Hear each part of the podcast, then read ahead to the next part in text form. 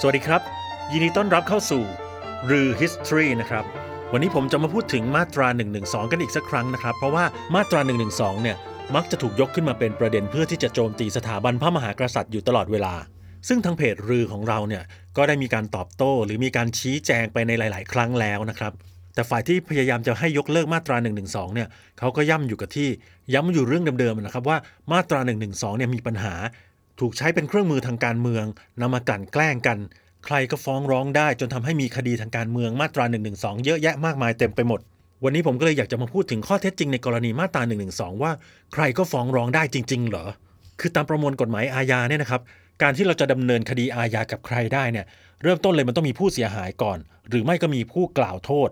ซึ่งผู้เสียหายเนี่ยก็คือคนที่ได้รับความเสียหายจากการกระทำผิดอะไรสักอย่างหนึ่ง คนคนนี้เขาจะมีอำนาจตามกฎหมายในการร้องทุกข์ต่อตำรวจ คือพูดง่ายๆว่าเขาก็จะไปแจ้งความเพื่อที่จะให้ตำรวจนำคนที่ทำความผิดมาดำเนินคดี ส่วนผู้กล่าวโทษนะครับ ในทางกฎหมายแล้วเนี่ยคนนี้ไม่ใช่ผู้เสียหาย แต่เขาอาจจะเห็นผู้อื่นกระทำความผิด เขาก็เลยไปแจ้งตำรวจเพื่อที่จะให้ตำรวจเนี่ยนำตัวคนคนนั้นเนี่ยมาดำเนินคดี ตรงนี้สังเกตให้ดีนะครับว่าการดำเนินคดีอาญาเนี่ยเริ่มจาก 2 แบบที่ไม่เหมือนกันนะครับ แบบหนึ่งก็คือมีผู้เสียหายร้องทุกข์ให้ตำรวจดำเนินคดี กับอีกแบบหนึ่งก็คือมีผู้แจ้งตำรวจเพื่อให้สอบสวนดำเนินคดีนะครับ ไม่เหมือนกันนะครับ แล้วประเภทของคดีอาญานะครับ ก็จะถูกแบ่งออกเป็น 2 ประเภทก็คือ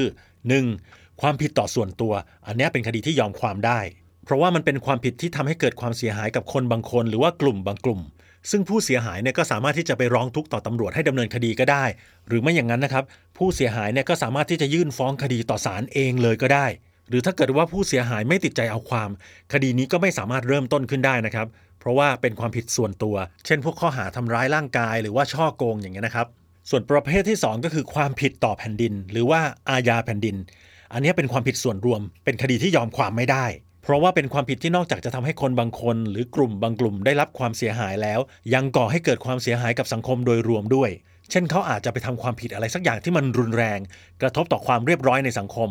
อันนี้เป็นความผิดต่อแผ่นดิน ผู้เสียหายไม่จำเป็นต้องไปแจ้งความนะครับ ถ้าตำรวจเห็นตำรวจทราบเหตุปุ๊บดำเนินคดีเองได้เลยหรือถ้ามีประชาชนไปพบเห็นการกระทำความผิด แล้วรู้ตัวผู้กระทำความผิดนะครับ ก็สามารถที่จะเริ่มกระบวนการโดยการกล่าวโทษ คือพูดง่ายๆว่าแจ้งตำรวจให้สอบสวนสืบสวนดำเนินคดีได้เลย ตัวอย่างความผิดต่อแผ่นดินนะครับ เช่น ถ้าเราไปเห็นคนฆ่าคนตาย หรือว่าวางเพลิงเผาทรัพย์ลักทรัพย์ อันนี้แจ้งความได้เลย ทีนี้พอเรามาพูดถึงมาตรา112นะครับมาตรา112เนี่ยเป็นข้อหาที่อยู่ในหมวดความผิดต่อพระมหากษัตริย์ ซึ่งจัดอยู่ในประเภทของความผิดต่อแผ่นดิน เพราะฉะนั้นเนี่ยประชาชนทั่วไปถึงแม้ว่าจะไม่ใช่ผู้เสียหายโดยตรง แต่เขาก็สามารถที่จะเริ่มกระบวนการดำเนินคดีได้ คือพูดง่าย ๆ ว่าแจ้งตำรวจดำเนินคดีได้เลย พอพูดมาถึงตรงนี้นะครับ หลายๆ คนก็จะบอกว่านี่ไงใครก็ฟ้องได้ ทีนี้เขาก็เอาไปพูดกันใหญ่ครับ เพื่อให้เข้าใจผิดกันว่ามาตรา1นึ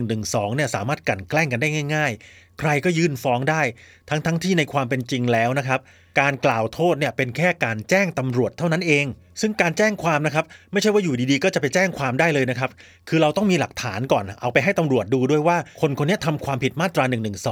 มีหลักฐานอะไรเราก็ต้องเตรียมไปให้หมด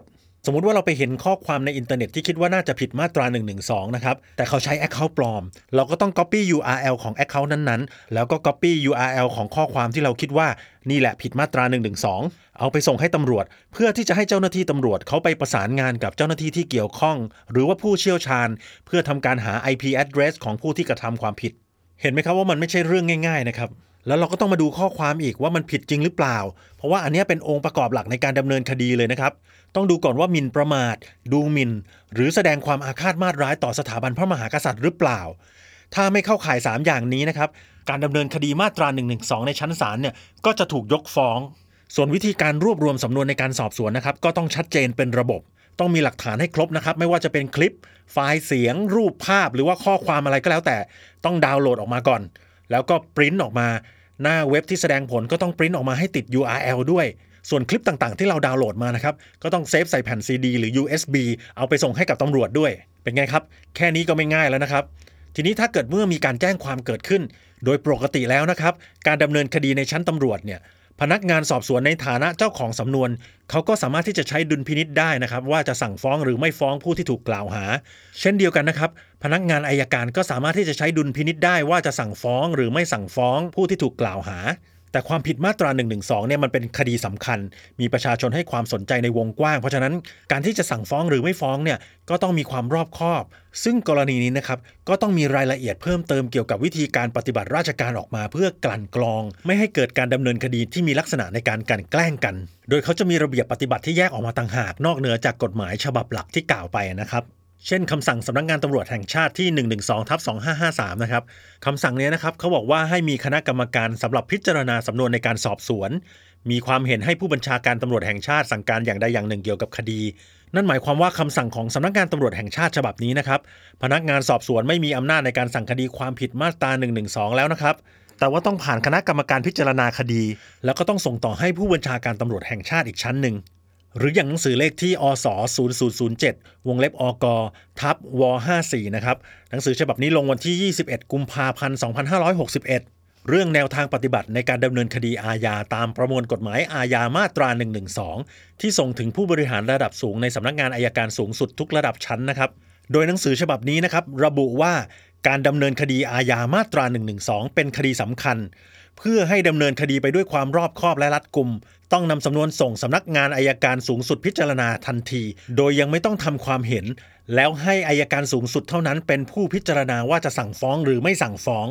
เห็นไหมครับว่าการดำเนินคดีมาตรา112เนี่ยเกี่ยวข้องกับการทำงานของเจ้าหน้าที่รัฐจำนวนมากนะครับ เพราะฉะนั้นเราจะไปกล่าวหาใครมั่วๆไม่ได้ ดีไม่ดีจะโดนเขาฟ้องกลับเอา แล้วถ้ามีเจ้าหน้าที่รัฐคนไหนใช้อำนาจเพื่อกันแกล้งใช้อำนาจโดยไม่ชอบนะครับ ก็อาจจะโดนดำเนินคดีกลับฐานปฏิบัติ หรือละเว้นการปฏิบัติหน้าที่โดยทุจริต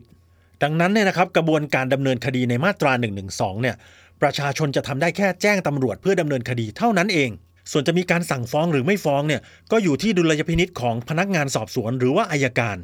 แล้วที่สำคัญที่สุดนะครับ ถ้าไม่มีข้อความหมิ่นประมาท ดูหมิน่น แสดงความอาฆาตมาตร้ายต่อสถาบันพระมหากษัตริย์ ก็ไม่สามารถดำเนินคดีมาตรา 112 ได้เลย ดังนั้นนะครับคำว่ามาตรา 112 ใครก็ฟ้องได้เนี่ยเป็นคำพูดที่บิดเบือนความหมายไปเกินจริงมาก ๆดังนั้นนะครับ ถ้าใครมาบอกว่าม112 ใครก็ฟ้องได้ สามารถกลั่นแกล้งกันได้นะครับ ลองเอาคลิปนี้ให้เขาฟังให้เขาพิจารณาดูนะครับว่ามันง่ายอย่างที่เขาพูดไหม